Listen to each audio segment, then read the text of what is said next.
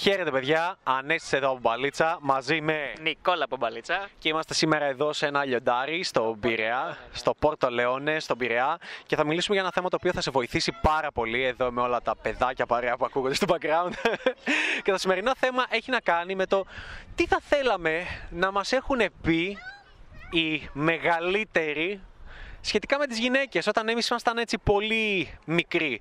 Είναι μια ερώτηση που τη δέχομαι συχνά στα social media γιατί να πω την αλήθεια ε, όλοι μας έχουμε δεχτεί λάθος πληροφορίες από μεγαλύτερους, συνήθως από τα πρώτα μας πρότυπα τους γονείς μας, Ναι, ε, μπράβο. σχετικά με τις γυναίκες. Οπότε για να δούμε τώρα που έχουμε αποκτήσει μια πολύ μεγαλύτερη εμπειρία με τόσα χρόνια συνέπειας, τι θα ήταν αυτό που θα λέγαμε στον εαυτό μας παλαιότερα, όταν θα ήμασταν για παράδειγμα 13, 14, 15, 16, 17 χρονών. Τι είναι αυτές οι συμβουλές που θα λέγαμε; Οπότε λοιπόν, εάν είσαι παλιός σε αυτό το κανάλι, να ξέρεις, ήδη ξέρεις βασικά ότι το βίντεο θα είναι legit, άραξε πίσω, θα είναι τέλειο. Αν είσαι καινούριος, μπορεί να ξυνήσεις λίγο από την πολύ δόση αλήθειας που θα σου ρίξουμε στα μούτρα, αλλά αν καταφέρεις να μείνεις μέχρι το τέλος θα σε αρέσει πάρα πολύ και θα μας αγαπήσεις. Αυτά. Λοιπόν, δώσε πάρα πολύ προσοχή σε αυτό το βίντεο, γιατί φυσικά είναι για σένα.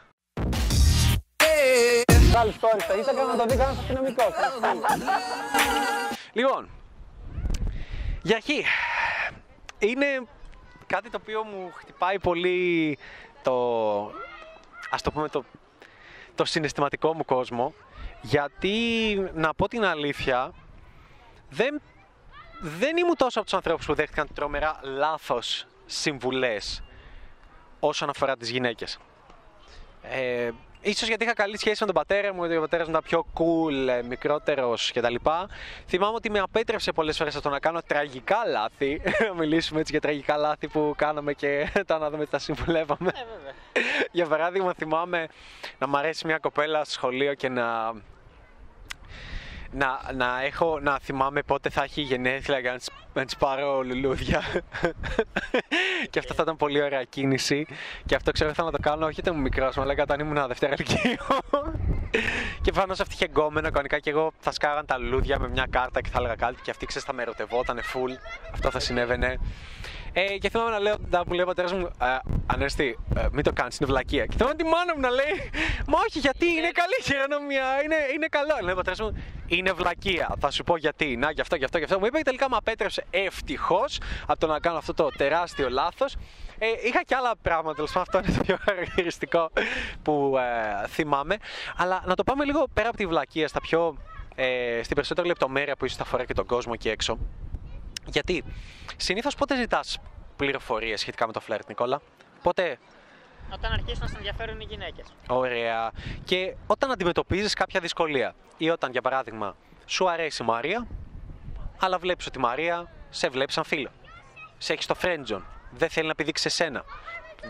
Βρίσκεις συνέχεια μαλάκες. Ή κάνεις σχέση με μια κοπέλα και συναντά τις πρώτες δυσκολίες στη σχέσης σου ή τις πρώτες «Μα αυτό δεν το κάνει, μα αυτό δεν είναι σωστό», τις πρώτες ζήλιες.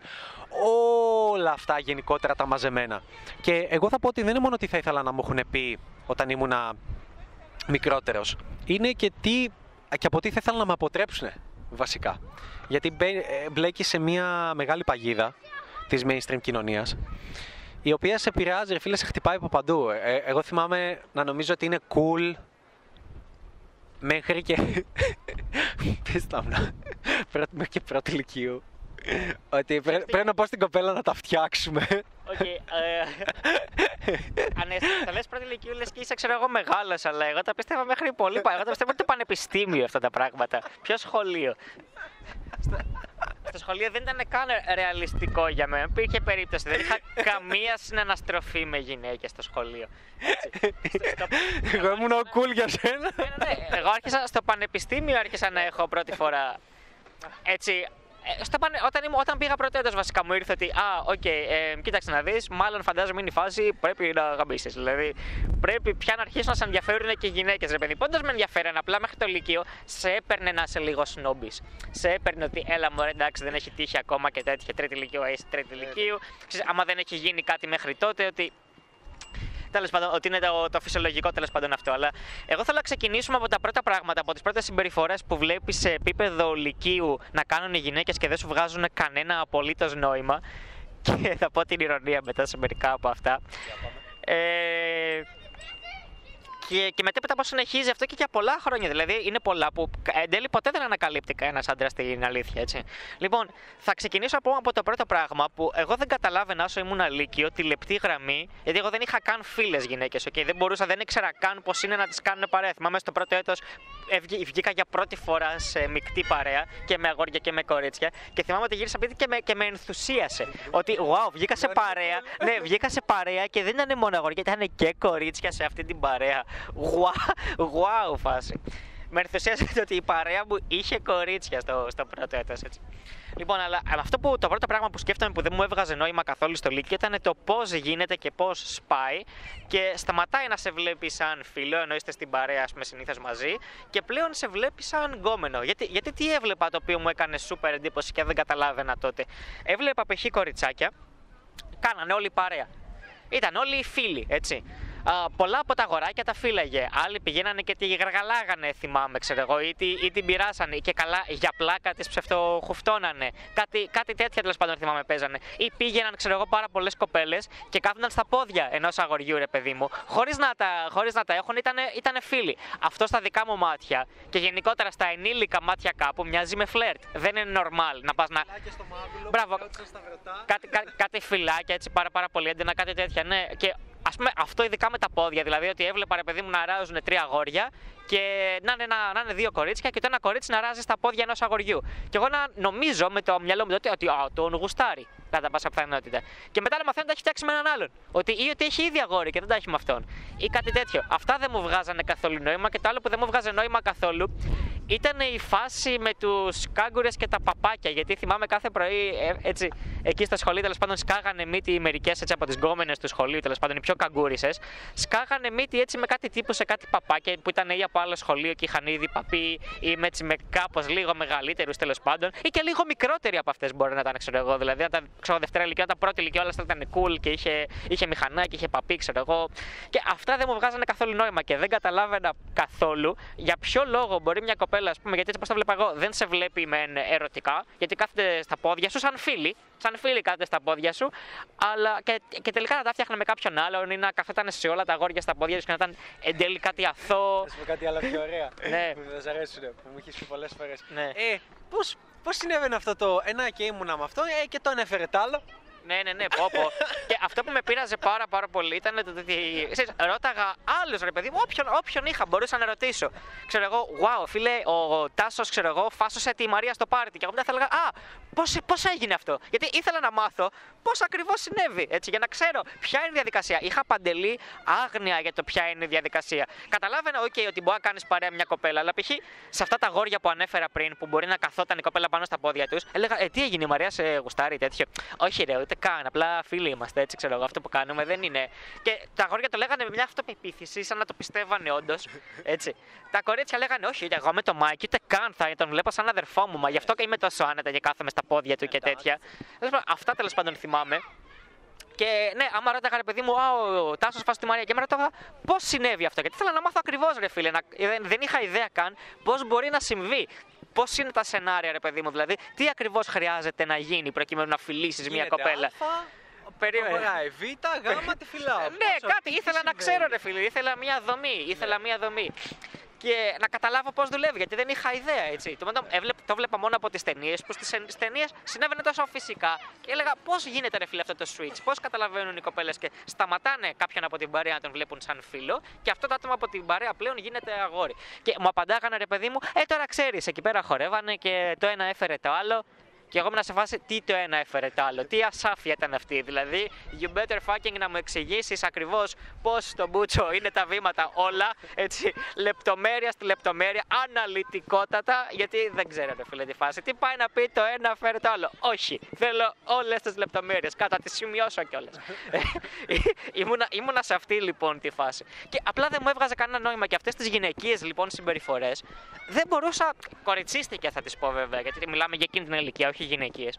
Αλλά, αλλά πηγάζουν έτσι πάνω στη θηλυκότητα και τη γυναικεία σεξουαλικότητα τέλος πάντων in general. Οπότε αυτές οι συμπεριφορές λοιπόν οι κοριτσίστικες δεν μου βγάζανε κανένα απολύτως νόημα. Έλεγα, μα πώς γίνεται κάτι το οποίο είναι obviously flirtatious, θεωρητικά να, να, είναι, να, να ισχυρίζονται, όχι θεωρητικά να είναι, να ισχυρίζονται ότι είναι τέρμα αθώο και τέτοια και να μην υπάρχει καμία παντελή από την πλευρά των κοριτσιών ε, καμία ειλικρίνεια και από την πλευρά των αγοριών επίσης καμία ειλικρίνεια, γιατί όλοι θέλουν να δείχνουν πιο cool από ό,τι είναι. Οπότε δε- εν τέλει δεν κατάφερνες να μάθεις την αλήθεια από κάπου. Και κανείς δεν ήξερε, κανείς δεν ήξερε την αλήθεια, όντως πέρα από την πλάκα. Κανείς δεν ήξερε να το αιτιολογήσει πώς το ένα έφερε το άλλο. Ε, δηλαδή, ο, για παράδειγμα, ένα πράγμα που θα ήθελα εμένα να μου πούνε πάρα πολύ και θα ήθελα να το ξέρω. Είναι και να κάνω. «Σσ». Λοιπόν, ένα πράγμα που θα ήθελα πάρα πολύ να το ξέρω είναι το εξή. Πώς μπορώ να έχω καλά αποτελέσματα με τις γυναίκες όταν είμαι στο γυμνάσιο, όταν είμαι στο λύκειο. Πώς; Εγώ θα ήθελα πάρα πολύ να το ξέρω τότε. Τώρα που έχουν περάσει τα χρόνια και το γνωρίζω και το έχω αναλύσει και έχω αναλύσει το λόγο που συνέβαινε και έχω, έχω πει άλλα πράγματα στον εαυτό μου, αλλά θα ήθελα κάποιος να μπορεί τότε να μου το εξηγήσει αυτό το κομμάτι. Εντάξει. Και το θέμα είναι ότι κανείς ποτέ δεν μου το εξήγησε. Λοιπόν, χαιρετάμε εδώ τους φαν. Και το ζήτημα είναι το εξής. Πρόσεξε λίγο, Νικόλα. Α πούμε, λες πώς μπορώ να γίνω cool τύπος, δηλαδή τώρα να μου δώσεις Α, Β, Γ, Δ που πρέπει να ακολουθήσει κάποιος και να έχει επιτυχία με τις γυναίκες στο γυμνάσιο, στο λύκειο. Πώς γίνεται; Εντάξει. Δυστυχώς ή ευτυχώς δεν μπορείς. Άκου τώρα τι παίζει, τι, τι θα ήθελα να μου πούνε για το σχολείο και μετά να πάμε τι θα ήθελα να μας πούνε για μετέπειτα. Ευτυχώς δεν αργήσαμε πολλά χρόνια να τα συνειδητοποιήσουμε μετέπειτα, να τα ψάξουμε. Για παράδειγμα, αυτό που θα ήθελα να μου πει κάποιος στο σχολείο είναι ότι παίχτη, δε- δεν μπορείς να παίξεις μπάλα στο σχολείο. Να κάνεις approaches, να φλερτάρεις, να σταματήσεις. Δεν μπορείς να κάνεις τίποτα τέτοιο. Συμφωνείς; λοιπόν, συμφωνείς; Λοιπόν, δεν μπορείς να κάνεις κάτι τέτοιο. Ποιο ήταν το μυστικό λοιπόν για να γαμάς στο γυμνάσιο; Να είσαι στην cool παρέα. Ναι, ρε, φίλε. Ό,τι και αν γίνεται. Στην παρέα που πίνει, στην Και να παρέα είσαι που και λίγο καπνίζει. ψηλά στην υπεραρχική Ναι, ναι, ναι. cool παρέα, Περίμενε. ναι. Στην παρέα που πίνει, στην παρέα που καπνίζει, στην παρέα που κάνει μαλακίες, στην παρέα που εντάξει θυλομηθούν το διάβασμα, αλλά κάποιοι είναι καλά, στην παρέα που είναι καλά αθλητικά, μέχρι αργά. που είναι αυτοί που παίζουν ποδόσφαιρο, τέτοιο ήταν καλοί και σαν αθλητές, που βγαίνανε κιόλας, που είχαν κομμενάκια στην παρέα, γιατί τα κομμενάκια πηγαίνουν εκεί. Δηλαδή στο γυμνάσιο ήταν αυτοί που κάνουν skate και αυτοί που καπνίζουν και οτιδήποτε. Και ας μην κάπνιζε, μην έπνες. Θα έπρεπε να είσαι με αυτή την παρέα. Δυστυχώς ή ευτυχώς. Αυτή είναι η μόνη παρέα που φαίνεται cool στα μάτια μιας γυναίκας όταν είναι πρώτη γυμνασίου, δευτέρα γυμνασίου, τρίτη γυμνασίου, πρώτη ηλικίου, δευτέρα ηλικίου, τρίτη ηλικίου. That's it. Τίποτε άλλο. Δεν χρειάζεται, πρόσεξε, δεν, χρει- ας πούμε, δεν χρειάζεται να είσαι αυτός που παίζει ξύλο. Αρκεί να κάνεις να είσαι στην ίδια παρέα με αυτόν που παίζει ξύλο. Εντάξει. Και το έβλεπα από πολλούς, δηλαδή κάνανε παρέα γιατί, για αυτά τα ωφέλη που προσφέρανε, για τα γκομενάκια, για τις, για τις γυναίκες. Δεν υπήρχε περίπτωση μια κοπέλα να πει ενδιαφέρομαι για τον Τάκη και ο Τάκης να ήταν ο super chode με την, για τον Μπούτσο παρέα, που ήταν τελείως χάλια. Τι θα πει; Θα πει κορίτσια, εγώ τα φτιάξα με τον Τάκη. Ποια είναι η παρέα του; Αυτοί που δεν τους μιλάμε. Αυτοί που παίζουν Yu-Gi-Oh! Αυτού που δεν τους δίνει κανείς σημασία. Αυτή είναι η παρέα μας. Εντάξει. Α, αυτό, με αυτό, αυτόν εγώ θέλω να τον ρουφήξω. δεν υπήρχε περίπτωση. Με τίποτα. Λυπάμαι. Οπότε, δυστυχώς ή ευτυχώς, εάν θέλεις να έχεις επιτυχία σε εκείνες τις ηλικίες, επειδή σε ξέρουν όλοι από χρόνια, πολλά χρόνια, το μόνο που μπορείς να κάνεις για να σωθεί η κατάσταση είναι να είσαι υψηλά στην ιεραρχία του σχολείου. Τίποτα άλλο. Και να έχεις φίλους που είναι επίσης cool και υψηλά στην ιεραρχία. Τίποτα άλλο. Γιατί και η Μαρία λέει: Θέλω γκόμενο. Ποιοι, ποια είναι η λίστα με τους γκόμενους, αυτή. Ωραία. Ποιοι είναι στην κουλπαρέα αυτή. Ποιοι τους έχουν ήδη καπαρώσει άλλες γκόμενες, αυτοί. Ποιοι όχι, αυτός. Είσαι εσύ, τέλος. Δεν έχει σημασία αν είσαι ωραίος, δεν έχει σημασία αν είσαι τίποτα. Και δεν χρειάζεται καν να είσαι physically attractive. Ναι, ρε φίλε. Καθόλου. Αρκεί να είσαι στην πιο cool παρέα την αλήθεια. Όπω θα Αυτό. πω. Ειδικά τότε, ειδικά τότε δεν είχε ακόμα λιγότερα σημασία από εδώ. Είδα το Δε- σενάριο δε- που. ναι, καθόλου, καθόλου. Δεν, παί- δεν παίζει καθόλου ρόλο. Τώρα, αυτό εγώ θα ήθελα να μου το πούνε για το Λύκειο. Δηλαδή, γιατί εγώ ήμουν και πολύ αντιδραστικός και πολύ έτσι. Εγώ μαλακίες και δεν πίνω και δεν καπνίζω και δεν κάνω αυτό και εντάξει και δεν έχω μαλάξεις κλπ. Θα ήθελα κάποιον να μου πει, να, να έρθει, να μου πει, δεν ξέρω, φαίνεται στο πλάνο, να μου πει, να μου πει, να με πιάσει από εδώ και πει Σκάσε, είσαι ηλίθιος. Να μου πει, φίλε, να μου φίλε πει, μου, πιτσιρικά, να, να μου πει, ε. φίλε, φίλε, σκάσε, είσαι υποκριτής. Θα ήθελες πάρα πολύ να βρίσκεσαι σε αυτή την παρέα και να κάνετε χαβαλέ και να περνάτε καλά. Γιατί μπορεί να είναι μαλάκι, αλλά έχουν και πολύ χιούμορ και γίνουν πολύ cool. Θα ήθελες πάρα πολύ να έχεις την ιεραρχία, θα ήθελες πάρα πολύ να έχεις τι γκόμενες δίπλα σου που να σου δίνουν σημασία. Σκάσε, δεν είσαι ξεχωριστός. Fuck your ego και κάνε παρέα. Μπες με αυτούς, γνώρισέ τους. Ε, αυτό για τα αποτελέσματα. Ξέρω ότι πολλοί εγωιστές θα πούνε Ότι μαλακίες και αυτά. Δεν, δεν, μπορώ- δεν μπορώ να σου πω ότι σαν ανέστης δεν είχα τα αποτελέσματα επειδή δεν το έκανα αυτό. Ούτε καν. Έβρισκα με άλλους τρόπους. Αλλά έχασα πάρα πολλά αποτελέσματα γι' αυτόν ακριβώς το λόγο.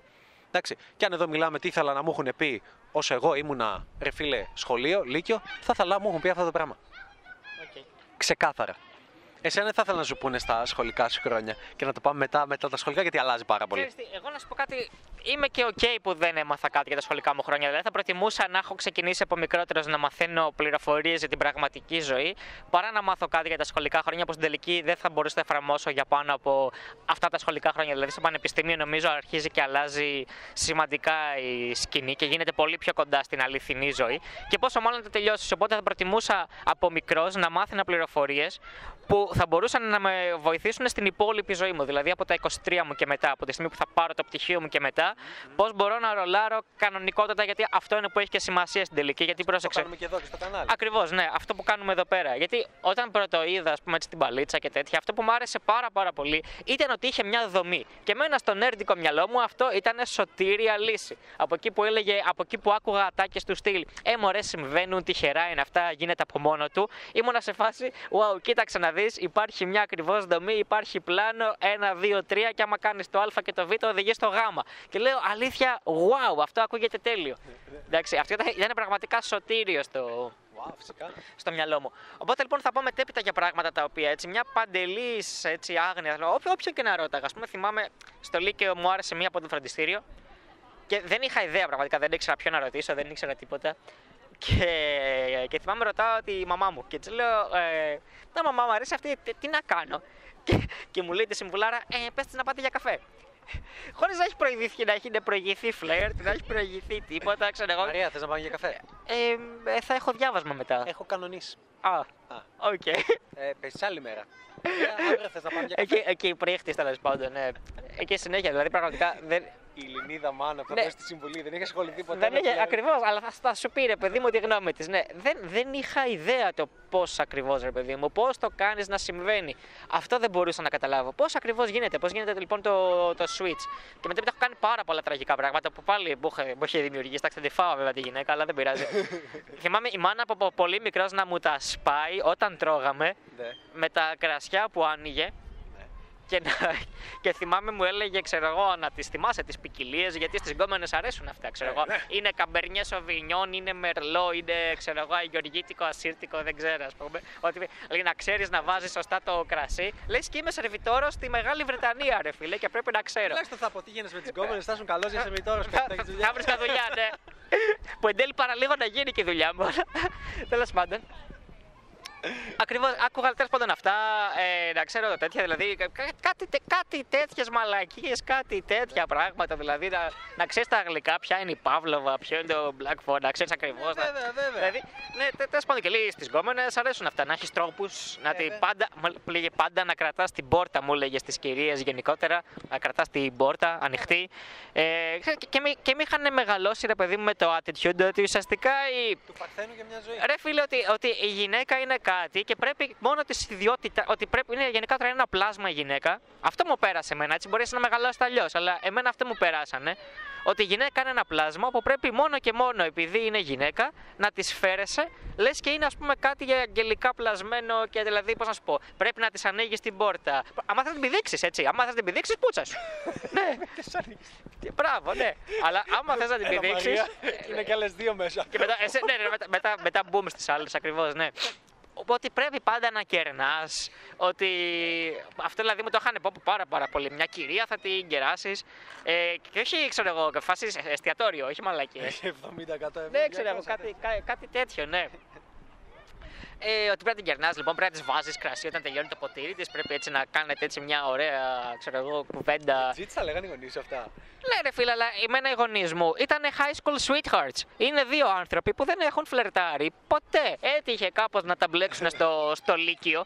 Στο Λύκειο, φίλε, και είναι together ever since. Είναι άνθρωποι που παντρεύτηκαν στα 26 τους. Δηλαδή είναι σαν τώρα εγώ να είμαι ήδη δύο χρόνια παντρεμένος και σε ένα χρόνο από τώρα να περιμένω παιδί. Ναι. Έτσι, που δεν είμαι, είμαι πολύ μακριά εγώ από Αλλά αυτό, βλέπεις έτσι. Πώς είναι εγωισμός. Θα δώσεις και συμβουλές στο φλερτ.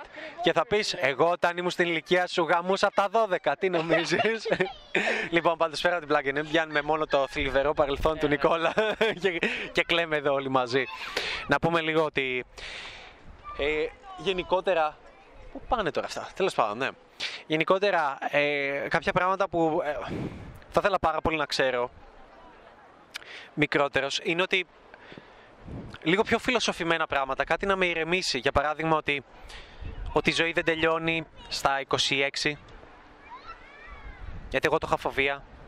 Ότι α, τώρα φοιτητές, ότι γνωρίζει, ότι, ότι αυτά που ζεις στο πανεπιστήμιο μπορείς να τα ζήσεις και μετά. Ότι μπορείς να κάνεις μια δουλειά που αγαπάς.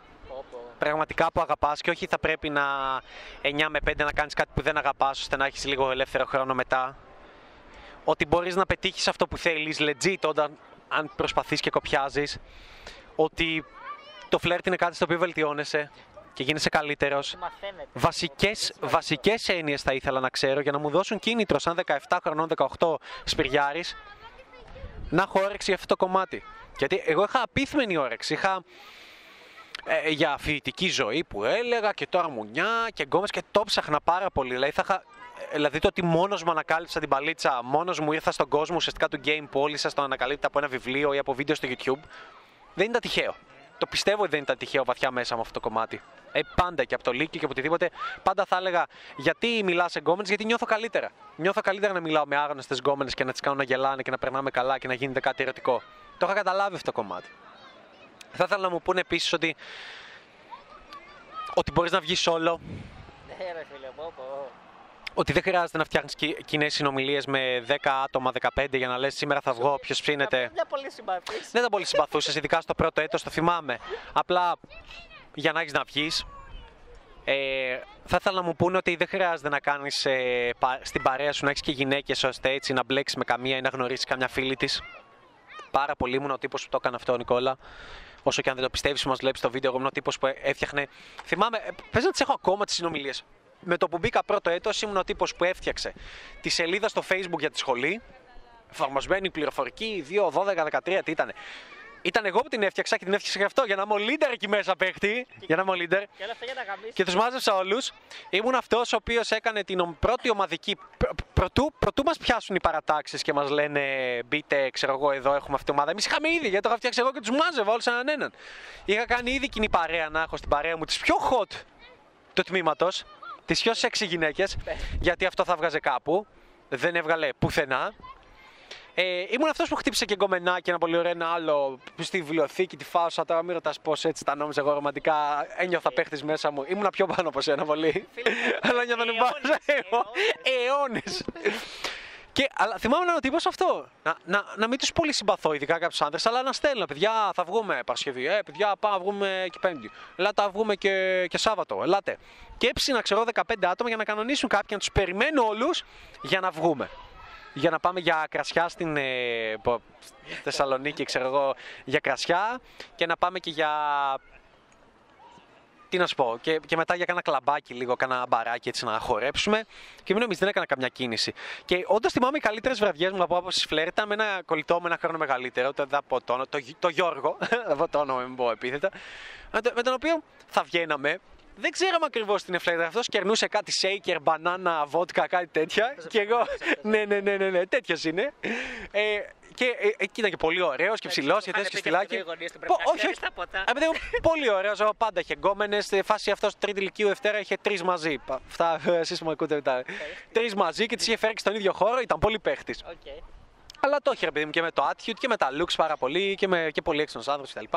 Ε, κολλητέ μου, άμα με βλέπεις, για σένα λέω. λοιπόν. Και τέλος πάντων, ε, όταν έβγαινα μαζί του και βγαίναμε, αλλά ήμασταν εμείς οι δύο. Για κάποιο λόγο πάντα πεζόταν κάποιος σαν γκομενικό. Κάτι γκομενάκι, κάποιο που γνωρίζαμε, είτε γιατί θα πήγαινα να χορέψουμε, θα πηγαίναμε και καλά για να μιλήσουμε, είτε οτιδήποτε. Και εκεί άρχισα να συνειδητοποιώ πόσο μαλακία παίζει να είναι αυτό με την κοινή παρέα. Ωραία, φίλε, ναι. Και ότι να έχεις πολύ μεγάλη παρέα και από την παρέα κάτι θα συμβεί και κάποιος φίλος θα. Και ξέρεις τι γινότανε. Έφερνα εγώ τα μουνιά και όλοι οι άλλοι άνδρες δεν φέρναν κανένα μουνί, φέρναν τους φίλους τους. Μετά συνέβαινε αυτό. Οπότε εγώ τους έκανα την προξενήτρα και απλά αντί να, αντί να βγούμε και να φέρει και ένας τρεις γκόμενες, κι άλλος τρεις γκόμενες, κι άλλος δύο γκόμενες και να έχω και εγώ νέες γκόμενες, εγώ φέρνα έξι γκόμενες και οι άλλοι απλά ερχόντουσαν για τις γκόμενες. Ναι, ρε φίλε. Αυτό συνέβαινε. Και είχα σπάσει με έναν, τον είχα πει, θυμάμαι, θυμάμαι σαν τσόουτ να το λέω, ρε φίλε, δεν κάνουμε παρέα. Μου λέει, γιατί δεν βγαίνουμε, τι να βγαίνουμε, ρε μαλάκα, λέω, αφού μόνο εγώ λέω φέρνω, έχεις για τις γκόμενες. γκόμενες, ναι. Έχεις μόνο για τις γκόμενες, πλάκα μου κάνεις. Ναι. Αυτές που παίρνω εγώ, φέρε κι εσύ, κάνε κάτι. Ε, θα ήθελα πάρα πολύ να μου το έχει πει κάποιος. Να, μου- να με έχει ταρακουνήσει στο μυαλό και να μου λέει, σκάσε, αυτό δεν ισχύει. Don't do it. Θα ήθελα κάποιος να μου πει πόσο για τον Μπούτσο ήμουν στη φοιτητική μου ζωή, πόσο δεν ζούσα φοιτητική ζωή. Γιατί άργησα, εγώ το ανακάλυψα επειδή έμπλεξα με μια κοπέλα ένα χρόνο που ήταν στο Απιθύτα, εγώ είμαι στο Παμάκ και ζούσε φοιτητική ζωή. α, Ε, το, πλέον θα πω 70, ε, 80 στα 100. Γιατί πλέον μπορώ εγώ να σου πω ότι θα ζούσα μετά, ειδικά το, το γιόλαρα 15-16, ζούσα 99 στα 100. Αλλά ζούσα 80% και, και εγώ ζούσα 5%. Και όλοι εσείς εδώ ζείτε 4, 3%, 2% φοιτητικής ζωής. Δηλαδή τι κάνετε, απλά βγαίνετε, λες, ο, σχολή, ε, σε καμιά καφετέρια για τίτσου και ε, να βγούμε και την Παρασκευή κάπου για κρασάκι πρώτα. Μην πάμε σε κλάπια μαλακίες, να πάμε κάνα κρασάκι. Μετά κάνα μπαρ. Αυτό και πίσω. Και κάνα προ, κάνα αργιλέ που γίνει της μόδας και μου πρίξει τα αρχίδια τελευταία. Αυτό. Αυτό. Και θα πάμε σε φοιτητικά πάρτι. Ε, όχι και τόσο μωρέ, δεν πολύ αξίζει. Ή θα πάμε σε κανένα, αλλά να είχε πολύ δυνατή μουσική ή δεν είχε αυτά που θέλαμε. Αυτό. Γι' αυτό το πιστεύω ακράδαντα. Την καλύτερη φοιτητική ζωή την κάνουν οι οι αναρχικοί, οι αναρχοάπλητοι, οι τέτοιοι. Γιατί ε, και καλά αριστεροί. Ναι, ναι, ναι, ναι, ναι, ξεκάθαρα. Γιατί βρίσκονται σε ομάδες φωτογραφίας, σε κινηματογραφικές ομάδες στο πανεπιστήμιο, σε ομάδες ε, κάτι καλλιτεχνικές που γνωρίζουν μουνάκια από εκεί, σε ομάδες χορού. Έτσι γνώρισα εγώ μια πολύ ωραία ομάδα χορού φοιτητική στη Θεσσαλονίκη που αν δεν την ξέρεις, έχασες πάρα πολύ. Μα, μα, μα άλλαξε πάρα πολύ τη ζωή σε αυτό το κομμάτι. Τρομερό life hack να ξέρεις τι γάμα το παίζεις μια τρίτη βράδυ στην πόλη σου. Ε, ζουν νέες εμπειρίες λόγω αυτού. Πάμε και εκεί, πάμε και παραπέρα που ξεσγνωρίζουν κόσμο συνέχεια. Ακόμα και από πορείες γνωρίζουν κόσμο, που και από οτιδήποτε. Δεν το λέω για πλάκα αυτή τη στιγμή, το εννοώ. Και γι' αυτό πιστεύω ότι αυτοί ζουν ζωάρα, δηλαδή κάνουν, ζουν όχι 5% φοιτητική ζωή, ζουν ένα α- άνετα 60%. Έχουν παρέα να πάνε στο ποσίδι, να περάσουν καλά, να ράξουν σε όλα αυτά τα φοιτητικά τα κόλπα, όχι σαν μποθράκι, όχι τέτοια. Και περνάνε ωραία. Όχι river party, καστοριά, 10 μέρες να πάμε να ράξουμε και πάλι. Δηλαδή, κάμπινγκ τέτοια θέτουν τον κόσμο όλο και πιο κοντά στο να γνωρίζει κόσμο από κοινή παρέα, επειδή έτυχε. Οπότε θα ήθελα πάρα πολύ κάποιος να μου το πει εμένα αυτό. Να μου πει, να μου πει, όχι γίνει αναρχικός, αλλά κάνε αυτό το lifestyle. Ειδικά στη φοιτητική ζωή. Δοκίμασε πράγματα. Ζήστα. Γιατί εγώ συμφωνώ για το βγαίνε και μόνος σου, βγαίνε με cool παρέα, γνώρισε φίλους, γνώρισε wing, γνώρισε άτομα με παρόμοιο mindset κτλ. Συμφωνώ πάρα πολύ, αλλά επίσης συμφωνώ με το να, με το να έχεις ζήσει, να πας ήο και να περάσεις γαμάτα, να πας ε, ακόμα και σαμοθράκι, να πας και. αν είσαι ειδικά Θεσσαλονίκη, πώς ήδη και να περάσεις ωραία. Πώς ήδη να. ε, Δηλαδή, κάποιοι είχε άτομα που λέγανε Από ήδη δεν πάω ή δεν έχω παρέα. Και θα βρεις πολύ εύκολα, δεν μπορείς να το κάνεις. Πώ ήδη, Καστοριά, River Party. Ευτυχώς είχα την τύχη σου, λέω, λόγω α, αυτού του κολλητού μου που ήταν μεγαλύτερος από μένα, του Γιώργου, να τα ζήσω αυτά. Να τα ζήσω ενώ είχα τελειώσει τρίτη ηλικίου να τα ζήσω και να πάω γκάπ εκείνο το καλοκαίρι. Εκείνο το καλοκαίρι είχα πάει. Είχα πάει. Ε, Ήο, καλοκαίρι, τρίτη ηλικίου. Ήο, River Party και είχα κάνει και ποσίδι νομίζω. Νομίζω είχα κάνει τρία πράγματα. Και παίζει να είχα πάει και και Σαμοθράκη. Δεν ξέρω, δεν, δεν είμαι σίγουρος ότι είχα πάει, μάλλον άλλη χρονιά, αλλά είχα κάνει όλα αυτά. Είχα την τύχη ευτυχώς να, να μπορέσω να τα ζήσω όλα αυτά, να μου τα δείξει κάποιος. Οπότε αυτό θα ήθελα πάρα πολύ από κάποιον μεγαλύτερο, να μου δείξει ότι θα είμαι μικρότερος, να μου δείξει τι είναι δυνατόν, what is possible, και άλλη- μια άλλη εναλλακτική, ένα άλλο alternative. Αυτό είναι το πιο σημαντικό για μένα. Και όχι να μου πει τόσο ένα tip το οποίο εγώ θα το πιστέψω, γιατί για να το πιστέψω πρέπει να το ζήσω. Αλλά να μου πει δοκίμασε, fuck that, παίζει και αυτό, ψάξου, ψάξε τι έχει εκεί έξω. Αυτό είναι για μένα το πιο σημαντικό. Θέλω να πω ότι πολύ σημαντικό για μένα επίσης θα ήταν να μου είχε πει και κάποιος να μην παίρνω καθόλου στα σοβαρά τα, τα λόγια των γυναικών και ό,τι feedback. Και γενικότερα όταν θα πρόκειται να σου επαναλάβουν το πώς έζησαν εκείνες μια ερωτική εμπειρία που είχε ένα flirtatious vibe να μην εμπιστεύομαι καθόλου τα λεγόμενά τους γιατί η κοπέλα θα σου πει όντως δεν είναι ότι είναι ανηλικρινή, θα σου πει ακριβώς πώς το βίωσε, αλλά από τη δική της οπτική πλευρά. Αλλά στο δικό σου ανδρικό μυαλό δεν θα βγάζει κανένα νόημα γιατί δεν θα μπορείς ποτέ να ταυτιστείς εσύ με κάτι τέτοιο. Α πούμε, παράδειγμα, θυμάσαι έτσι. Ναι, μ' αρέσει, ας πούμε, προχθές που ρώτησες, ας πούμε, άμα θυμάσαι τη φίλη μας, τη ρώτησες ε, ποιος το οργανώνεις. Σου απάντησα με αυτοπεποίθηση, εγώ. Αλλά πρόσεξε, εκείνη όντως το μυαλό της το πιστεύει λίγο. Καταλαβαίνετε. Το δικό της μυαλό νομίζει ότι όντως είχε ηγηθεί παράδειγμα της κατάστασης, αλλά προφανώς little did she know, έτσι. Ακριβώς. Δηλαδή, εμείς we both know what's going on. Exactly. Ε, οπότε δεν μπορείς να ρωτάς μια κοπέλα έτσι, γιατί θα νομίζεις ότι θα πάρεις λανθασμένες τέλος πάντων απόψεις, λανθασμένο feedback, πάρα πολλά πράγματα. Έτσι. Για παράδειγμα, το, το πιο απλό ξέρω εγώ, μπορεί να της πει κάποιος να βγούνε και να του πει Α, δεν μπορώ αύριο, θες να βγούμε όμως την Τετάρτη. Να πει αυτός ναι, και στο μυαλό της να πει Μα εγώ του πρότεινα να βγούμε. Εγώ το κάνω έτσι. Εγώ το οργάνωσα. Εγώ Οπό- έδωσα- Οπότε, έδωσα οπότε, φως. οπότε, όταν εμένα θα μου πει την ιστορία, θα μου πει: Του είχα προτείνει εγώ να βγούμε. Και εγώ τι θα πω: Α, άρα υπάρχει πιθανότητα κάποια στιγμή κάποια κοπέλα να μου πει και εμένα να βγούμε. Ποτέ. Ποτέ δεν υπάρχει μία τέτοια στο εκατομμύριο. Ποτέ μην παίρνεις το feedback το γυναικείο στα σοβαρά γιατί, έχει να, ε, γιατί δεν, δεν λειτουργεί από άποψης πλάνου. Από άποψης ε, σκέψης που θα το σκεφτεί και θα είναι πρακτική αυτή η σκέψη. Θα έχει κάποιο αποτέλεσμα. Είναι συναισθηματική άποψη. Πώς το βλέπει. Γιατί οι γυναίκες είναι παθητικές στο φλερτ. Ακριβώς. Παθητικές, δεν οργανώνουν κάτι. Οπότε δεν μπορεί να σε βοηθήσει αυτό να λάβεις δράση. Δηλαδή, είμαστε έξω με τον Νικόλα και μου λέει Αυτό που κάνεις εσύ δεν είναι, δεν είναι σωστό. Και αλλάζω και τρελάω. Πες μου, πες μου, τι να κάνω, πες μου, πες μου. Και μου λέει Να πήγαινε έτσι και πες ότι. Ε, να, να, αυτή, αυτή, αυτή, αυτή. Και μου λέει Α, να, αυτή να πήγαινε, πω. πήγαινε. Τι να σου πω, τι να σου πω, τι να σου πω. Ωραία Πες, παπούτσια. Ωραία παπούτσια. Και σε φάση; Σε φάση. είμαι σε φάση; Και μετά- Μωρή ψόλα. Ήρθα και σε γνώρισα λέγοντά σου ε, Συγγνώμη, εδώ δεν μπορείτε να βγάζετε φωτογραφίε, Ναι, ναι, απαγορεύεται. Ψαρώνει με το ύφο που θα στο Και άρχισα και σε τρόλαρα στη μούρη σου πάρα πολύ και σου την έμπαινα. Και τώρα μου λε πώ να τη μιλήσει αυτή. Ε, ωραία παπούτσια. Τα ερχόμουν εγώ, θα σου έλεγα Α, ωραία παπούτσια. Ναι, αλλά ακριβώς αυτή με το γυναικείο μυαλό της σκέφτεται, ε, ναι, και εμένα, άμα ερχόταν Ο ο Μπρα- Johnny Depp. Α, Ναι, άμα ερχόταν ο Μπράτ και μου λέγει ωραία, μου θα του λέγα Α, Τζόνι, ξέρω εγώ. Ε, προφανώς. Αλήθεια. άμα ερχόταν όμως κάνα κοστάκι, σου θα λέγε τι, τι, τι είναι αυτός ο περίεργος. Μου είπε μια τακά, τελείως cringe, δεν έχω ιδέα. Γιατί αυτή είναι η διαφορά, φίλε. δεν υπάρχει κάποια άλλη διαφορά. Το, το, το αν είσαι cringe, περίεργος ή οτιδήποτε έχει να κάνει με το αν έλκεται από σένα ή όχι. Αυτό. Simple as that. Και οποιοδήποτε χαρακτηρισμός πρόκειται να σου δώσει. Δηλαδή, Ε, Σ' σ' άρεσε μια κοπέλα. Σ' άρεσε μια κοπέλα. Ε, πήγαινε μίλα της. Ναι. Πες της, πες της ότι σου αρέσει. Κάτσε ένα κομπλιμέντο. Μα ό,τι και feedback θα σου πούνε γιατί σου αρέσει, ας πούμε. Και πρόσεξε, πρό- πρόσεξε, Νικόλα, έλα. Έλα, μοντάζ, λοιπόν, κάνουμε zoom out. Ε, λοιπόν, κάνε, κάνε, κάνε τη... Ε, λοιπόν, ε, Νικόλα, ε, ε, εσύ, εσύ είσαι ο άντερ, ε, είσαι άντρας, εγώ είμαι η γκόμενα και σου έχει πει συμβουλή η φίλη σου ότι αν σου αρέσει, πες της, κάτσε κάποιο κομπλιμέντο. Πες της ότι σου αρέσει, εντάξει. Ναι. Και, και, και εγώ, είμαι, εγώ, είμαι, εγώ είμαι η γκόμενα εδώ και... και, και, περίμενε. Και, κοιτάω, και κοιτάω το κινητό μου και έρχεσαι, με βλέπεις εσύ και έρχεσαι και μου μιλάς. Ε, μ, Γεια. Ε, ναι, γεια. Ε, μου αρέσεις. Α, α, ευχαριστώ πολύ. Ναι, ε. Πώς σε λένε; Α, ε, πρέ- πρέ- πρέπει να φύγω. Πρέπει να φύγω. Ε, μάλλον βιαζότανε. μάλλον βιαζότανε, παίχτη. Δεν, δεν, μπο- δεν Και γινόταν. θα σου συμβεί αυτό και θα πεις Μα, μα τι έγινε; Γιατί δεν δούλεψε η συμβουλή της Νατάσας να της πω ότι μου αρέσει και να της πω ωραία παπούτσια; Ωραία παπούτσια. Ε, οκ. Όχι, αυτό για μένα ήταν πάρα πάρα πολύ σημαντικό. Με το που το κατάλαβα, πραγματικά άλλαξε η ζωή μου. Δηλαδή, άλλαξε η ζωή μου προς το καλύτερο. Ήταν πολύ καταλυτικό αυτό. Να καταλάβω όλες τις μπούρδες γιατί ξεκίναγε από πράγματα του στυλ. Ε, εμένα δεν μου αρέσουν οι τύποι, ξέρω εγώ, με κοιλιακού τα άλλα. Και μετά την έβλεπα να τα φτιάχνει με ένα ντούκι.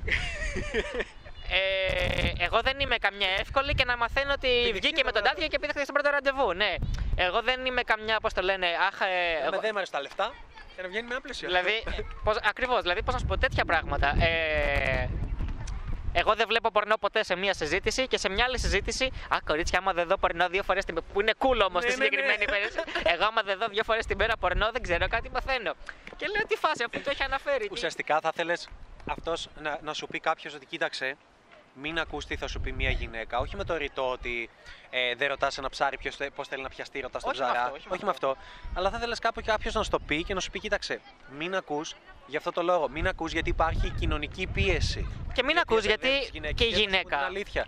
Γιατί αν σου πει μια γυναίκα την αλήθεια για το πώς βλέπει πορνό, ας πούμε, θα την πούν τσούλα, πουτάνα, εύκολη, φθηνή, θα πέσει η αξία της. Αυτά δεν μπορούσαμε να τα καταλάβουμε. Εγώ όταν κατάλαβα ότι υπάρχει η λέξη, η έννοια κοινωνική πίεση, όταν το αντιλήφθηκα, το είχα διαβάσει σε ένα βιβλίο σχετικά με το social pressure, το Sex 3.0 του J.J. Roberts. Είχα διαβάσει αυτό το πράγμα και λέω, wow, social pressure. Ό,τι κάνουμε υπάρχει κοινωνική Βέβαια. πίεση. Wow. Α, και για μένα δεν είναι και μόνο η κοινωνική πίεση. Είναι ότι και όντως legit σε πολλές περιπτώσεις, σε πολλά σενάρια, εκείνη δεν έχει καμία συνέστηση και συνείδηση του πώς προχωράνε τα πράγματα και πώς πάνε παρακάτω. Δηλαδή, άμα τη ρωτήσω ε, τι να κάνω για να τη φέρω σπίτι μου, δεν ξέρει πώς να μου πει γιατί στο μυαλό της κάθε φορά που την πήγε ένας άντρας σπίτι του έτυχε. Ή ξέρω εγώ, έγινε πάση φάση με κάποιον smooth τρόπο που της άρεσε. Κάτι τέτοιο.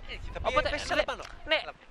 Και θα μου πει, ε, πες της τίποτα. Γιατί πώς το έχεις στο μυαλό της, ότι σίγουρα εγώ θα βγω, αυτή θα είναι καραψημένη του κερατά, οπότε ό,τι και αν πω θα δουλέψει. Δεν γίνεται όμως έτσι το ρεαλιστικό κόσμο. Δεν θα δουλέψει αυτό για μένα. Καταλαβέ.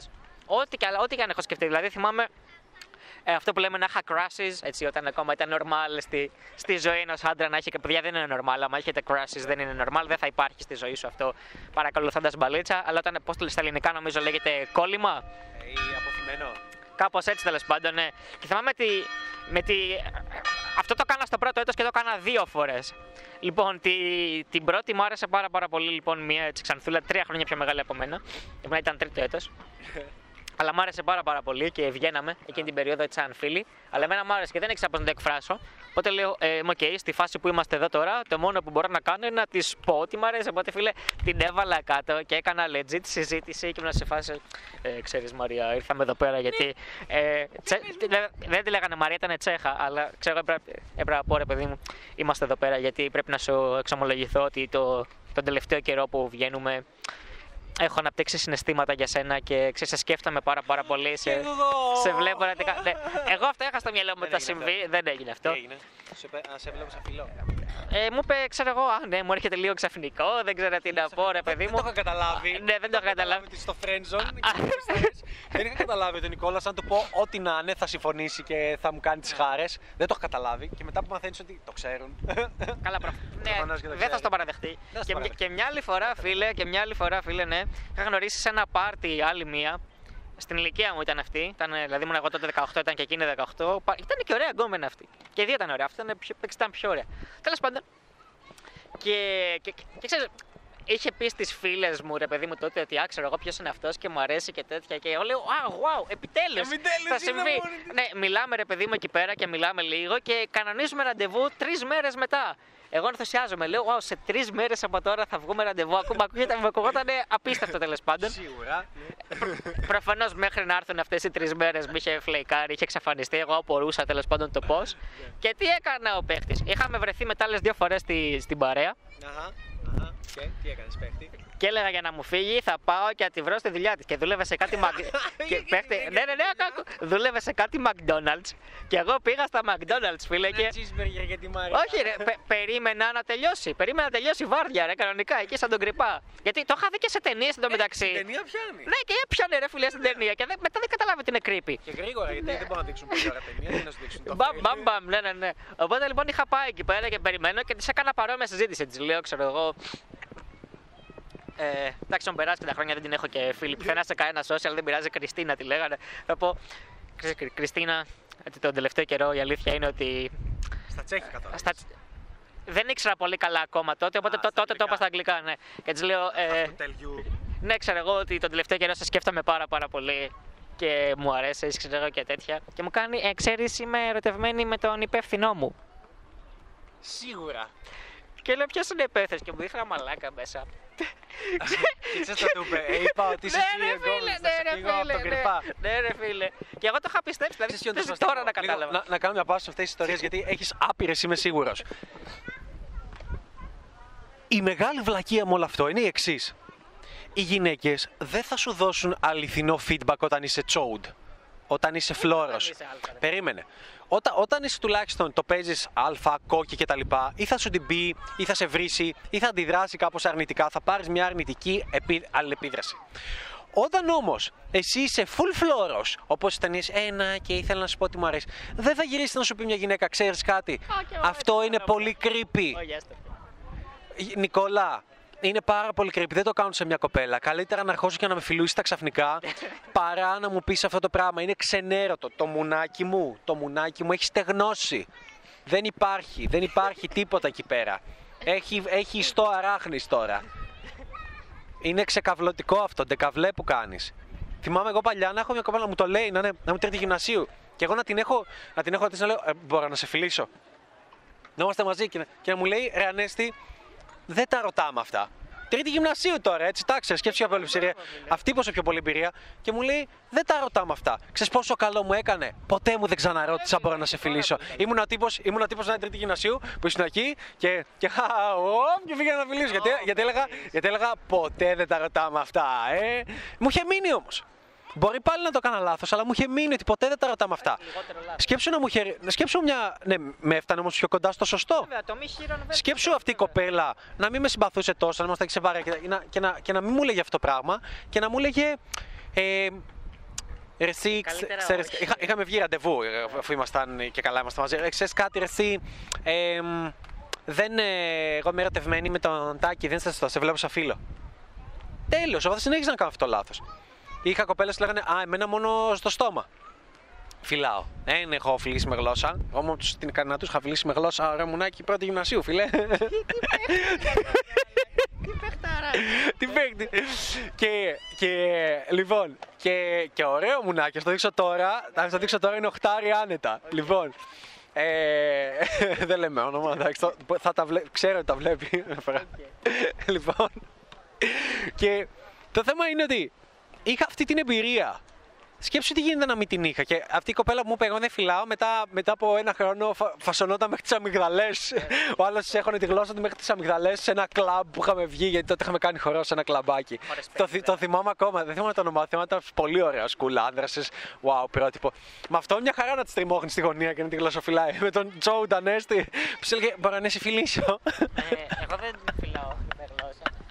Αυτό το έπρεπε όμως να σου πει κάποιος. Αυτό το δεν φυλάω με γλώσσα είναι. είναι, που είναι μπουρδα. Ε, Απλά εσύ ήσουν λάθος. Αυτά είναι τα πράγματα που θα ήθελα κάποιος να μου πει. Σε όλες αυτές τις εμπειρίες που συναντάς πρώτη φορά, για, γι' αυτό έχω ξαναπεί μια από τις μεγαλύτερες εμπειρίες που είχα ποτέ μου και με βοήθησε πάρα πολύ. Εγώ, εγώ ήμουν τσόντ μέχρι Δευτέρα Λυκείου. Ένιωθα ότι αν χουφτώσω, ε, ε, αν ήμουν μια κοπέλα και της πιάσω τον κόλο έτσι από εδώ, ότι ήταν πολύ wow. Ότι δεν πας να πιάσεις από μέσα κόλο, τι, τι, ούτε καν. Α- Απ' έξω τρελό φάσο με αυτό. Και ήμουν αυτός. Τώρα αυτά σου φαίνονται OG εσένα, λες τι έκανε ο παίχτης. Και θεωρούσα αυτό. Και έλεγα, και αν είναι, γιατί μου άρεσαν και ωραίες κοπέλες. Δεν ήθελα άλλα να μπάζω, ήθελα ωραία κοπέλα. Γιατί είχα πάρει αυτές τις εμπειρίε αφού αφού από πρώτη γυμνασίου με, με την πιο ωραία του σχολείου σχεδόν. Λέω, γιατί να μην είμαι και μετά. Λοιπόν, και είναι κάποια πράγματα που θα ήθελα πάρα πολύ να τα, να τα μάθω. Για παράδειγμα, και κάτι που αυτό ήθελα να πω που με ξύπνησε πάρα πολύ. Ήταν η, η πρώτη φορά που πήρα πίπα. Το έχω ξαναπεί σε βίντεο. Η, η πρώτη φορά που γνώρισα μια τέτοια κοπέλα, ή- όχι μια τέτοια κοπέλα, τέλος πάντων, αυτή η κοπέλα ήταν σε ένα συνέδριο και με ένα φίλο μου τότε και α, στα- σε αυτό το after party μετά, ξέρεις, το ένα έφερε τ' άλλο και ξεσχορεύαμε και τρολάραμε στην αρχή και το ένα έφερε τ' άλλο. Και δεν έβλεπες το βίντεο. παίξει κοινό, Έχουμε ε. κοινό. Και τώρα, τώρα, τώρα, να έφ- τώρα να έφερε τ' άλλο. Και ε, αρχίσω φασώνομαι εγώ μαζί της. Ναι, αλλά αυτή μου ήθελε, δεν ήθελε γκόμενο, ήθελε απλά να μου φάει και ήθελε να το παίξει άνετη. Οπότε τι κάνει, γυρνάει και φασώνει και το φίλο μου. Οπότε τι να κάνω εγώ, δεν είχα μπάντα Δευτέρα Λυκείου, φασώναμε μια ο ένας, μια ο άλλος. Τελείωσα ιδέα. Καταλάβεις. Εμένα μου ακούγεται πολύ cool αυτό. Πολύ παίχτικο. εμένα μου ακούγεται Καλά, πολύ εσύ, παίχτικο, εσύ ναι. είσαι παρτιζιάρη. Θα σου κάνω αυτό, Δευτέρα Λυκείου και να τα βλέπει αυτά και κολλητάζουμε ένα χρόνο μεγαλύτερος και είχε τις τρεις γκόμενες εκεί πέρα. στο ίδιο πάρτι. Και να είμαι έτσι και να συμβαίνει αυτό και να έχουν φρικάρει όλοι. Και να είμαστε σε ένα event MUN, Model United Nations. και να συμβαίνει αυτό και να κανονίζω εγώ παίχτη να βγω μαζί της μετά από μια εβδομάδα. Και να βγαίνω και να λέω τι θα κάνω, θα την κεράσω ποτό. Αφού μου είπε ότι αν της αρέσει το ποτό, θα, θα ξαναβγούμε. Μου είπε αυτό. Sure. Και της της χαιρνάω ένα, της αρέσει. Και πηγαίνουμε, πηγαίνουμε, πηγαίνουμε, πηγαίνουμε βόλτα. Ε, ε, ε, και ο- πολύ ωραία κοπέλα, φιλέ. Legit, δεν κάνω πλάκα. Απλά ήταν στη φάση της, θέλω να κάνω πουτάνα όλα πριν τις Πανελλήνιες, μου τα είχε πει κιόλας. Και ε, έτσι τους περπατάμε, κάθεται ένα καλή ώρα σαν εδώ, ας πούμε. Εντάξει, φανώς δεν ήταν εδώ. Και λέει: Εγώ θα κάτσω πιο κάτω. Ήταν πεζουλάκι πιο κάτω, εγώ θα κάτσω εδώ. Μου κατεβάζει, αρχίζει μου ξεκουμπώνει, μου κατεβάζει τα πανταλόνια. Λέω: Μαλάκα, εγώ τι συμβαίνει. Wow, wow, wow, δεν σταματάω γιόλο. Μα μας έβλεπε κόσμος, περνούσε κόσμος από δίπλα. Άλλοι βγάζαν βόλτα το σκύλο, περάσαν οι γονείς μου από απέναντι και κάναν βόλτα σοβαρά. Όλα αυτά συνέβησαν. Ήταν, ήταν βράδυ. Βράδυ μάσπρο που κάμισο. Και επειδή ήμασταν κάτω από τη γέφυρα εκεί στο Μακεδονία Παλάς, εκεί ακριβώς ήμασταν, από πάνω μας βλέπαν τρεις τύποι την ώρα που μου έπαιρνε πίπα οι άλλοι και εγώ τους έκανα σαν πολύ μάγκας έτσι χειρονομία για, για, για να φύγουν και ένιωσα πολύ θεός μέσα μου. Λέω, λέω φύγανε, τους έκανα έτσι και συνεχίζει να μου παίρνει πίπα. Και να μην τελειώνω και να μου παίρνει πίπα μία ώρα. Μία ώρα, να μην λέω δεν μαλακίες και να λέω αφού όλοι οι φίλοι μου τελειώνανε. Εγώ πρώτη φορά μου παίρνω πίπα νόμιζα θα τελειώνω με τη μία. Και να μην τελειώνω με τη μία και να λέω έχω πρόβλημα, μου κάνει μία ώρα. Και να μου παίρνει και να με τελειώνει και να τα καταπίνει και να μου λέει, και να μου λέει δεν φεύγω, δεν πάρω το δώρο μου. Και να το- και να είναι αυτό, άκουτα, δεν με νοιάζει, ας φύγουν όλοι. λοιπόν, και συμβαίνει όλο αυτό και σκέψου, όλοι οι φίλοι μου λέγανε όλα τα ανάποδα, όλε οι εμπειρίε μου λέγανε όλα τα ανάποδα. Πρέπει να τα έχετε, ξέρω εγώ, Και ξαφ... ναι, τέσσερις μήνες. τέσσερις μήνες, πέντε για να συμβεί όλο αυτό. Και πρώτα θα γίνει σεξ και μετά πίπα. Και να μου λέει η κοπέλα, ενώ μου έχει πάρει πίπα και γίνει αυτό και την έχω, την έχω σδρυμώξει πάλι κάτω από τη γέφυρα, να μου λέει, να μου λέει προφυλακτικά έχεις. Και να λέω, Όχι. Και μου κάνει, πού πας ξυπόλυτα στα γκάθια. Από εκείνη τη μέρα πάντα έχω καπότες στο πορτοφόλι. από Δευτέρα ηλικία έχω πάντα καπότες στο πορτοφόλι από αυτή την άγια κοπέλα. Σκέψου όμως πόσα limiting beliefs μου κατέστρεψε αυτή η κοπέλα. Και την ξαναείδα. Ότι γουστάρουν το σεξ, γουστάρουν τις πίπες, γουστάρουν να τα καταπίνουν, γουστάρουν να γλύφουν μια πούτσα, γουστάρουν να κάνουν σεξ, γουστάρουν. Τελείωσε με μένα και πήρε τηλέφωνο και έναν άλλον για να βρεθεί πιο μετά. Είναι, το- είναι το ίδιο όπως εμείς οι άντρες. Θέλουν να τα κάνουν πουτάνα όλα. Έχουν τις τσουλοφάσεις τους, γουστάρουν αυτά τα πράγματα. Και αυτό με βοήθησε η πρώτη μου κοπέλα να μην κάνω τέσσερις μήνες. Ξέρεις πόσο ήταν. Η πρώτη μου κοπέλα ήταν επίσης τη Δευτέρα Λυκείου, στο καλοκαίρι να την έχω γνωρίσει χαλαρά στο λεωφορείο επιστροφής, να την έχω στείλει να πάμε και καλά κολυβητήριο μαζί, επειδή ήταν διπλανά εκεί υπήρχε. Και να έρχεται και ήμουν πολύ chill, πολύ χαλαρός. Στο date επίσης, τη φασώνω πολύ καλά, πήγε πάρα πολύ καλά. Αυτό ήταν πρώτο ραντεβού. Δεύτερο ραντεβού ήμουνα με το παπάρι απ' έξω και μου το πιανε και εγώ τη χούφτωνα τα βυζιά. Τρίτο πίπα, τέταρτο σεξ. Αυτό με βοήθησε εκείνη η κοπέλα. Αυτό σεξ έξω, όχι στο σπίτι, έξω, στο δημαρχείο εκεί που έμενα. Εκεί πέρα είχε ένα μπαλκόνι, ανεβήκαμε παράνομα. Είχα πάρει sleeping bag σε τσάντα ο παίχτης. Τώρα αυτά σου φαίνονται σε ένα πολύ OG, λες, μάλλον τι έκανε. Αλλά όλα αυτά συνέβησαν γιατί ουσιαστικά εκείνη η γυναίκα μου έδειξε την αλήθεια. Με ξεκλείδωσε. Μου διέξε τις μπαρούφες. Ξέρεις πώς τα μεγάλωνα μου λέγανε Α, δεν τα καταπίνω. Ναι, ρε φίλε. Α, δεν παίρνω πίπα τόσο νωρίς. Α, δεν γίνεται αυτό το πρώτο. Α, α, α, limiting beliefs. Οπότε αυτό θα ήθελα να μου είχε πει ένας μεγαλύτερος. Να είχα ένα μεγαλύτερο αδερφό και χαίρομαι που είμαστε εμείς οι δύο σαν ο μεγαλύτερος αδερφός για πολλούς άντρες εκεί έξω. Σε νεαρότερη ηλικία μας λένε, σας βλέπω από τα 15 και λέω Wow! Wow, απίστευτο, βάζεις σωστά τις βάσεις. Wow! Αυτά είναι τα πράγματα που θα ήθελα πάρα πολύ να μου πει κάποιος. Λάθη τα οποία θα συναντήσω και ξέρεις κάτι. Οκ, από εκεί και πέρα, κάνε τα λάθη μόνος σου γιατί μαθαίνεις. Ναι, βέβαια. Αλλά τουλάχιστον τα βασικά λάθη, τα fundamentals, θα ήθελα πάρα πολύ να μου τα πει κάποιος, να τα καταλάβω. Ακόμα και όταν μου λέει μια κοπέλα, οι γυναίκες θέλουν μόνο σχέση, οι γυναίκες κάνουν μόνο τε. Όχι, θα ήθελα να μου πεις σκάσε, είσαι ηλίθιος, δες τι γίνεται, δες τι γίνεται στον μπαρ μας, στον τέτοιο, δες τι γίνεται στα μηνύματά μου, δε συμβαίνει. Γαμούσα χθες μια κοπέλα και μου είπε, και μου είπε πολύ ζηλιάρης είναι ο γκομενός μου. Να τα ξέρω όλα αυτά. Να τα ξέρω. Ω, ένας υπέροχο σκύλος. Μίλα. Δες τι κάνουν 20 πιτσιρικάδες παρέα κάπου στα προάστια της Αττικής. τέλος, τέλος πάντων. Τέλος πάντων, για να μην μακρηγορούμε πολύ, το άλλο που θέλω να σου πω είναι γενικότερα ότι το υλικό που βλέπεις εδώ πέρα έτσι, στην παλίτσα και ό,τι υλικό δεις γενικότερα πάνω στο, στο dating, πάνω στο flirt, θα σου έλεγα για αρχή να μην αρχίσεις και μοιράζεσαι έτσι πάρα πολύ ανοιχτά τις απόψεις σου σε- με τις γυναίκες φίλες σου. Δεν πρόκειται να το εγκρίνει καμία όταν θα της τα λες, επειδή θα έχεις ακούσει και θα έχεις παρερμηνεύσει και εσύ ο ίδιος πολλά πράγματα. Θα παρουσιάσεις και πολλά από τα λεγόμενά μας λάθος. Ξεγυμνώνει και την αλήθεια που την κρύβουν καμιά φορά. Ε, ναι, οπότε δεν αισθάνονται τέλος πάντων και όλα αυτά. Είσαι show, δεν το λέω Ακριβώς. της παρέας. Θα γίνει και το, θα υπάρξει ένα συνοθήλευμα χαλασμένου τηλεφώνου με κοινωνική πίεση, με πάρα πολλά τέλος πάντων από αυτά τα πράγματα. Οπότε, ακόμα και άμα θέλεις να το κάνεις, ακόμα και άμα θες να μοιραστείς, μην περιμένεις ότι θα βρεις ανταπόκριση. Μην περιμένεις ότι θα πεις, ξέρω εγώ, ότι άκουσα εδώ πέρα σε ένα βίντεο σε μια φίλη σου και θα σου πει Ε, ναι, ρε, εσύ, μπράβο, αυτή είναι η αλήθεια. Υπάρχει περίπτωση. Δεν υπάρχει περίπτωση. Οπότε το άλλο που θέλω λοιπόν να σου πω είναι ότι έχει υπόψη σου και, και αυτό. Εφόσον ακολουθείς αυτό το κανάλι, ακολουθείς αυτές τις συμβουλές να είσαι έτοιμος για μια νέα πραγματικότητα. Και πρόσεξε, θα συμβεί το εξής παράδοξο. Όταν θα αρχίσεις να μεγαλώνεις και να βελτιώνεσαι και θα γίνεις πια καλός σε αυτό, θα μπορείς πάρα πολύ εύκολα να στηρίξεις τις απόψεις σου κοινωνικά και πλέον θα δεις ότι θα συμβεί το παράδοξο ότι θα συμφωνούν όλοι μαζί σου. Και όλες οι γυναίκες που γνωρίζεις Και πιο θεούσες, πιο. και πιο συντηρητικές, βέβαια. συντηρητικές. Ε, Αυτό θα τις πηδάς στο πρώτο ραντεβού ή too much στο δεύτερο ή στο πρώτο θα είσαι με τον παπάρι έξω και θα στον πιάνουν και θα λένε «Αχ, με σένα νιώθω πάρα πολύ άνετα. Βέβαια, βέβαια. Και θα λες, «Ε, ναι, και όλες οι υπόλοιπες, αλλά οκ, εντάξει, ναι. Ναι, ναι, ναι. Ακόμα και Αυτό τι πιο. Ουσιαστικά θα κάνει bend τους κανόνες που θα έχει Για τέλος σένα. πάντων για σένα. Θα σπάει τους κανόνες για Ναι, θα τους λυγίζει, όπως λέγεται, τέλος πάντων, θα λυγίζει τους κανόνες της για σένα. Ε, Οπότε, εντάξει, δεν υπάρχει όμως περίπτωση μια νορμάλ κοπέλα όταν δεν είσαι σε καλό επίπεδο να, να κατανοήσει ή να ανταποκριθεί. Θα σου πει, ξέρω εγώ, ατάκες του στυλ. Τι λένε μωρέ αυτοί, εγώ δεν υπήρχε περίπτωση να κάνω σεξ το πρώτο ραντεβού. Ή Οτιδήποτε τέλος πάντων μπορεί να ακούσεις. Οτιδήποτε μπορεί να ακούσεις, το οποίο είναι κομπλέ. Θα σου πούνε ότι αυτό που κάνεις δεν είναι. τέλος πάντων, Ότι το δεν πάμε είναι λίγο, σωστό. Ότι, είναι σωστό, ότι μειώνει τις γυναίκες, ότι χίλια δυο νια, νια, νια. Θα σου κάνουν πολλά πράγματα γιατί δεν, ε, δεν είσαι σε αυτό το frame. Είσαι loser για αυτές και πας να δείξεις ότι γίνεσαι γαμάτος. Δεν ταιριάζει αυτό το πράγμα. Δεν ταιριάζει. Και Θα εν σε βάλω τέλει- στη θέση τους. Οι Ακριβώς. γυναίκες κάνουν shaming στα beta males. Full. Ναι, πάρα πολύ. Ξέρεις γιατί; Άκου τώρα, αυτό είναι το πιο ωραίο το διαστραμμένο. Γιατί οι γυναίκες κάνουν shaming τα beta males, ενώ τους άλφα πήδα με από όπου θες, κάνε με ό,τι θέλεις, χύσε με στα μούτρα, κάνε με από εδώ, πάρε με από όλες τις τρύπες, κάνουμε ό,τι θέλεις. Γιατί συμβαίνει όλο αυτό; Γιατί την παλιά εποχή κάποιοι έπρεπε να μένουν πίσω, να φροντίζουν τα παιδιά όταν οι άλφα βγαίνουν να κυνηγάνε και να σκοτώνουν και να προστατεύουν τη φυλή. Και, να φέρουν...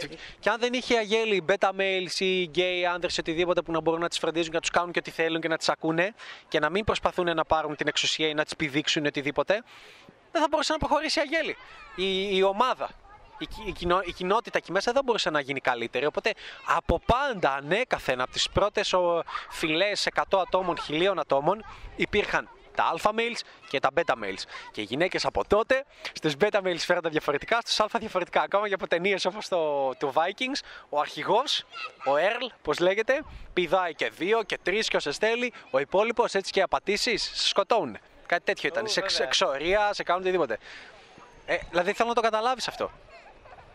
Άλλο alpha male, άλλο πεταμίλ. Θα έχεις διαφορετική συμπεριφορά. Να και κάτι άλλο που θα ήθελα να μου πούνε, γιατί το χλεβάζει ο κόσμος εκεί έξω. Γελάει, μωρέ, Α, το Pace Α και Β και Μπετάδες, τι μαλακίες είναι αυτές. Αυτά δεν ισχύουν. Όχι. Αυτά ισχύουν πρωτού καν, όχι πρωτού γεννηθείς. Αυτά ισχύουν εδώ και 100.000 χρόνια πριν. Πόσα χρόνια υπάρχει ο άνθρωπος, Νικόλα; Περίπου 100.000.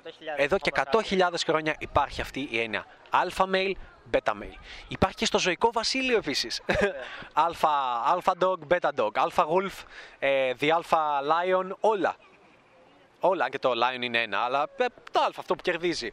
Και... Ναι, αλλά sorry, άμα είσαι, ειδικά άμα είσαι λιοντάρι, είσαι ο πιο γαμάτος άμα είσαι αλφα. Ζεις μόνος σου σε μια γέλη με τις γκόμενες. Με τις γκόμενες, παρτούνε, ναι. Κανένας δεν τους λέει τίποτα. Πιο legit αλφα είσαι. Οπότε, θέλω να το καταλάβεις αυτό. Πρέπει στη ζωή οτιδήποτε κάνεις να σε πηγαίνει πιο κοντά στο να είσαι Α, να έχεις Α συμπεριφορά, όχι Β συμπεριφορά. Αυτά είναι τα πράγματα που εγώ θα ήθελα να μου έχουν πει. Σίγουρα πάρα πολλές άλλες λεπτομέρειες, αλλά δεν χρειάζεται καμιά φορά. Πρέπει να ε, γι' αυτό και μου αρέσει εμένα στου μαθητές μας στο mentoring αυτό που τους λέμε, κάνε αυτό και τους αφήνουμε να κάνουν λάθη. Δεν τους λέμε, τους λέμε, περίμενε να φτάσεις πρώτα η τέταρτη εβδομάδα που θα τα πούμε εκεί πέρα, κάνε λάθη. Γιατί πρέπει να κάνεις λάθη για να μπορείς να μας πεις απορίες και για να μπορεί το μυαλό σου να τα κατανοήσει και να τα εστερνιστείς καλύτερα βαθιά μέσα σου και να πεις Α. Γιατί άμα δεν έχεις κάνει λάθος και σου πω κατευθείαν το σωστό. Δεν θα το καταλάβεις ποτέ. Δεν θα το καταλάβεις ότι πρέπει να κάνεις το λάθος. Όπως ακόμα και στο δίπλωμα οδήγηση. Αφήνει ο, ο καθηγητής, ο δάσκαλος να κάνεις λάθη. Σου αφήνει να σου σβήσει τα μάξι πολλές φορές. Παντού. Και να σου πει να, να γιατί στην ανηφόρα, να γιατί το χειρόφρενο είναι χρήσιμο, να γιατί τώρα αφήνουμε συμπλέκτη, να γιατί το γκέ με το συμπλέκτη, να γιατί γίνεται αυτό. Το ίδιο είναι και στη ζωή, το ίδιο είναι και στο φλερτ. Απλά μέσα από το mentor σου δίνουμε τη σωστή καθοδήγηση ώστε να μην πάρει, να μην πάρει δύο χρόνια να κάνεις το ένα λάθος και άλλα τρία το επόμενο και μετά να πηγαίνεις μέσω πάτρας και όχι μέσω λαμίας, δεν ξέρω πώς τα λένε. Αυτό το παράδειγμα. Αυτό. Νικόλα, θες να πεις κάτι επιπλέον; Όχι, είμαι κομπλέγο. Λοιπόν, αυτά. Ούτε εγώ θέλω να πω κάτι επιπλέον. Είμαστε εδώ στο λιμάνι του Πειραιά παγώνουμε τώρα γιατί κανονικά είπε ότι θα έχει ήλιο και θα έχει 19 βαθμούς, αλλά τώρα έχει σύννεφα και ένα πλοίο που κόβει τον ήλιο βασικά. Ε, αυτό. Οπότε λοιπόν, αυτό θέλω να σου πω εγώ είναι ότι εάν είσαι σοβαρός σχετικά με τα αποτελέσματα που θέλεις να πετύχεις στην παλίτσα, εάν θέλεις να γίνεις καλύτερος στο φλερτ, εάν θέλεις να έχεις αυθονία ακόμα και σε περιόδους lockdown, COVID, ό,τι θέλεις να μην σε επηρεάζει τίποτα, μπορείς να παίξεις και online και γι' αυτό δημιουργήσαμε το online flirt mentoring μαζί με τα υπόλοιπα προγράμματα που τρέχουμε και σε αυτό θα σου διδάξουμε μέσα από 8 εβδομάδες πώς να γίνεις τόσο καλύτερος στο φλερτ online με τις γυναίκες, αλλά και γενικότερα πώς να βγεις ραντεβού από εκεί μέσα, πώς να παίξεις μπαλίτσα από εκεί μέσα, πώς να κάνεις σεξ από εκεί μέσα με γυναίκες που πραγματικά σου αρέσουν. Ήδη το έχουμε τρέξει αυτό τους πρώτους τρεις μήνες δοκιμαστικούς με 40 άτομα. Βγήκε υπερεπικό. Είμαστε τρομερά συγκινημένοι. Οπότε δεν θέλω να πω κάτι παραπάνω. Αν είσαι όντως σοβαρός, μπορείς να δεις τεστημόνια έχω στο Instagram, ε, στο feed μου. Μπορείς να δεις από ε, online flirt mentoring ή μπαίνοντας και στο link θα βρεις από κάτω mplanes.com κάθετος μάσκα. Εκεί κάνεις την αίτηση για το online flirt mentoring. Και αν δούμε ότι είσαι κατάλληλο fit στην αίτηση που θα κάνεις, θα επικοινωνήσουμε μαζί και προχωράμε, συνεργαζόμαστε. Αν όχι, κομπλέ συνεχίζει τη ζωή σου και όλα καλά. Αυτά. Δεν έχω να πω κάτι άλλο. Τα φιλιά μας, GG και τα λέμε σε επόμενο βίντεο.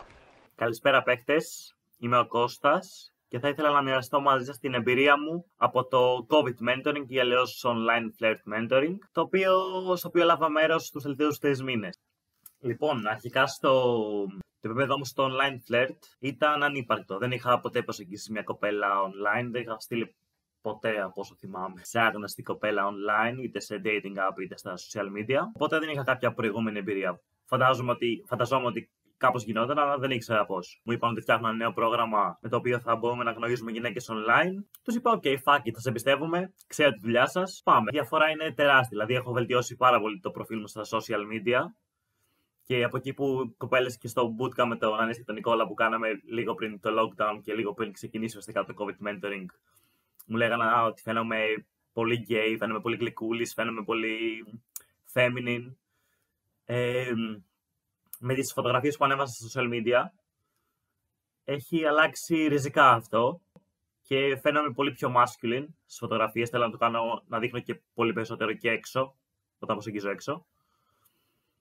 Και η διαφορά είναι τεράστια.